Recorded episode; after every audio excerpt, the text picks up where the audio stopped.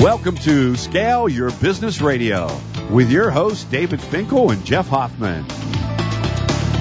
Hi, Scale listeners. This is David Finkel, joined by my co-host and co-author of Scale, Jeff Hoffman, here on Scale Your Business Radio, the show that focuses on how you can grow your company by working less, by getting the business to produce more versus just you. And in this segment, we're going to be talking about the key to building long-term loyal team. And Jeff, I want to start off here with this idea of how do you make your company the place that top talent wants to be? And you had shared a story in scale, and it was a really powerful story. This idea of, hey, one of your team uh, members came to you one day and said, Jeff, what's what's our employee manual about how we do things here in terms of, uh, you know, as a leadership team? And you you called a meeting right there and did something right there and then. Can you share that story? Because I think it's a great frame for people on this idea of making your business the place where top talent wants to work. Sure, and you know it, it, it was interesting because basically it was an employee policy manual question, and I didn't have one. Uh, and I was thinking to myself, there might be a simple solution to this. So I told all the employees to go in the conference room, and I said, everybody take out a sheet of paper, and I said, in the middle, draw a line. And I said, on the left side of this sheet of paper, I want you to write down all the things that any manager you've ever worked for has ever done to you that made you feel bad, uh, you know, not incented, wanting to leave, might have made you quit, all the negative ways you felt and what people did that made you feel that way as a manager to an employee. And I said, now on the right side of the page, I want everybody to write down all the things, the opposite. What is something that anybody you've ever worked for, any manager you've ever worked for, did that made you feel really good, made you feel valued, got you excited, got you motivated, made you, reminded you why you wanted to keep work there, working there? And then I said, look, now everybody gets a thumbtack. They were kind of laughing. I said, go tack this on the wall. And I said, if you get caught doing anything on the left side of the sheet, as you're in management, you're fired. and once a week, go to the right side of the sheet, pick off one of those things on there and go do it for an employee. So, for example, one guy told me that every once in a while his management would just, his manager would just invite him out to dinner. Actually, he used to invite the employee, and if they had one, a spouse or a significant other, if they wanted to bring somebody. And in this case, it'd take he and his wife to dinner about maybe once a month, once a quarter. And he wrote that down. So what he would do, since it made him feel so good, is he'd go to his list, check that list, go down the hall, find one of his employees, and said, if you feel like it, I'd love to, to take you and your significant other out for dinner on Friday night. Totally up to you. So it's making that reminder of all the things that made you demotivated in the job and remem- remembering to never do those and making a list of all the things that made you love your job and constantly asking yourself, am I doing those things for my employees? That sheet of paper with a line down the middle became our thumbtack employee manual in the early days, and it was very effective. I tell you what, Jeff, that was such a good idea. And uh, I, we this past January we had a full day strategic planning session with our executive team, and one of the questions I asked each of them, I said, "What were the things about businesses that you found engaging, absorbing, you loved?" What were the things about businesses or the management team that you found demotivating, frustrating, annoying? And we did those lists, and some of the things on there really surprised me. Um, one of my team member mentioned for me that it was really hard for him when someone told him about a problem, yet expected him not to do anything about it at that moment. He found it really hard to, when he heard something, he wanted to just handle it right there and then. And, and I never even thought about that. And yet, many times I found myself in the past year, I would hand him things saying, "Oh, don't do this yet. This is for the future. I just wanted to give it to you. what it did is it taught me to put it on a list and give it to him later on versus just when it was convenient for me because of how annoying it was. And I didn't even realize I was doing this until I asked that question from which you gave me in the book. that you, you're right. That is funny because we think about that from our perspective, not theirs sometimes. Absolutely.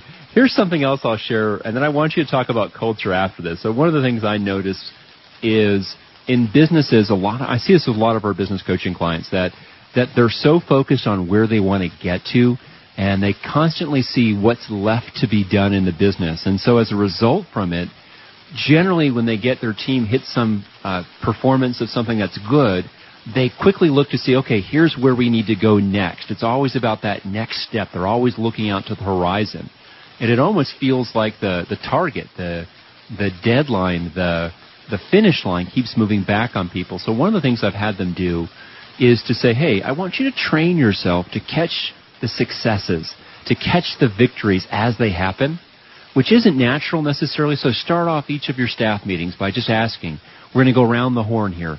Quick list one or two victories from the past two weeks in the company. And people would start saying this, and they would do it again and again. And three, four, five months later, it was so amazing to watch the transformation as not just the business owner started noticing all these victories and actually letting them sink in, but it was like they gave permission to their team to feel successful for all these good things that were already happening. I mean, these are businesses that were already growing 20, 30, 40, 50% or more per year. They were very successful. But because the owner in the past wasn't really stopping to see the victories as they happened, the people in the business felt like they could never please the owner and it set up a poor dynamic. And just by stopping and articulating the victories, it made a difference. I think that's really, really important. I'm glad you brought that up. I have worked for those kind of bosses, and it's really important as well for us that, you know, because what the business owner says is if, you know, we're in the red zone, it's first down on the 20 yard line. Uh, and you point it out, and the business owner says, look, we haven't scored a point. We haven't scored. No field goal, no touchdown. We're just on the 20. We got 20 yards to go. But what the what the team is thinking is they turn and look behind them and say, "We just drove 80 yards against the tough defense. The only reason we're in position to score is because of our hard work." And so you are right. It is demotivating when management says, "Guys, we're on the 20. We have 20 yards left to go." We know that. We're not stupid. We, the team, know there's 20 yards left. But it'd be nice if you pointed out but what an amazing effort of the last 80 yards was. So I think you are really right that celebrating those those victories along the way and turning around and pointing out to the employees that the only reason we're on the 20 yard line is because you drove 80 yards to get here is really important. They need to know it does a lot of things. It shows them that you appreciate everything they've done along the way. It builds their confidence because even though the next 20 yards was tough, they turn back and say, wow, we actually just drove 80 yards. So you don't tend to see that once it's behind you, once you battle through that hard problem. But pointing it out, making people feel good, letting them know you appreciate it, and giving them a chance to bolster their confidence is really, really important for team morale. Yeah. And this ties into this idea of culture about creating a place where there's a certain personality, a certain feel to how it is when they when they show up to work there each day. Um, I like to say that a lot of businesses take on the personality of the owners, and you can see that if the owner has got a certain way of being the founder of the company, oftentimes it kind of inadvertently that's what the business turns into. What's this idea, Jeff? I've heard you talk about in the past about sitting down and asking yourself and consciously designing what's the what's the feel, what's the culture we want to have here in this business? Because let's face it, there are going to be so many novel situations that you won't have a system for that no one's dealt with before and your culture is basically the shaping uh, factor that helps people know how to behave in situations that are novel, for which there is no system that tells them what to do. And, and it's such an important part of helping them feel part of something bigger. Talk about culture for a bit. Yeah, I'll, I'll, I'll go to the end point since you just pointed it out, and then we'll back up because culture is that set of values that enables me to make the right decision when nobody's around to help me. Right? When there's no one I can ask and I got to make a decision now. Culture, again, is that set of values and principles you live by that pretty much guarantees the person will make the right decision on anyway, even if you're not there. And they just have to do what they think is right. So that being said, let's back up to the fact that it's really, and this is why it often takes on the personality uh, of its owner. Uh, and, and it, it's sort of uh, understanding what your values are, right? And I think culture starts with values. Uh, who are you? What do you stand for? What do you believe in? So that I know that if you weren't here and I was making a decision for the business, I would make the right decision. Now, the way we help people get there all the time, and this is what we do with all our companies, and this is a fun exercise everybody listening should try. I get my employees in a room and I say, if our company was a person, tell me about him or her. Is it a young woman, a middle-aged male? Are they, you know, are they, where are they from? Are they very international? Are they Midwestern values? Are they move at high speed like the Northeast?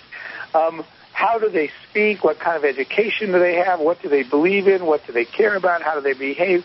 describe your per- your company like it was a person, and describe who and what that person is, and it becomes kind of a guide.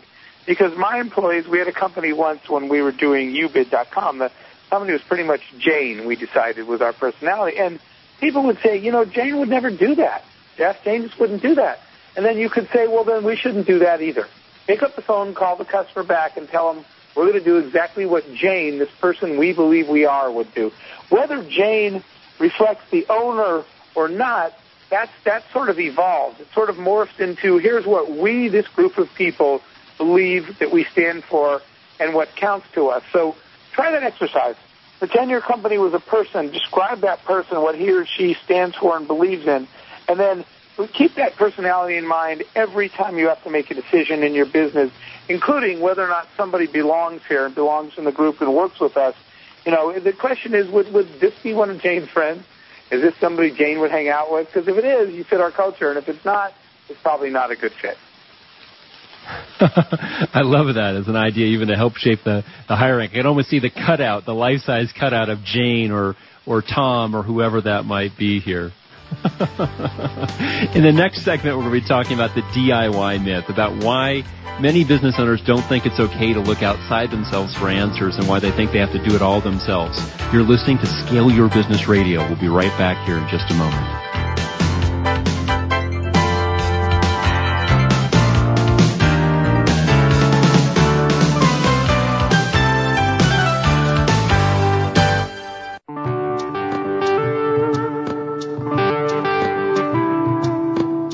Scale listener. This is David Finkel, co-host with Jeff Hoffman of Scale Your Business. I wanted to let you know that our newest book, Scale, was just released and to encourage you to get your copy.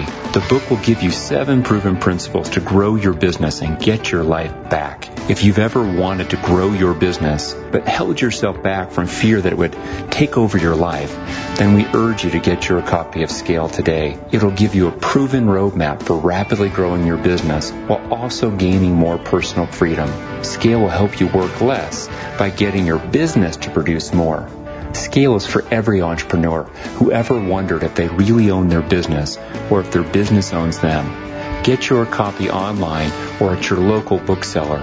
For more information, visit us online at scaleyourbusinesstoolkit.com. That's scaleyourbusinesstoolkit.com.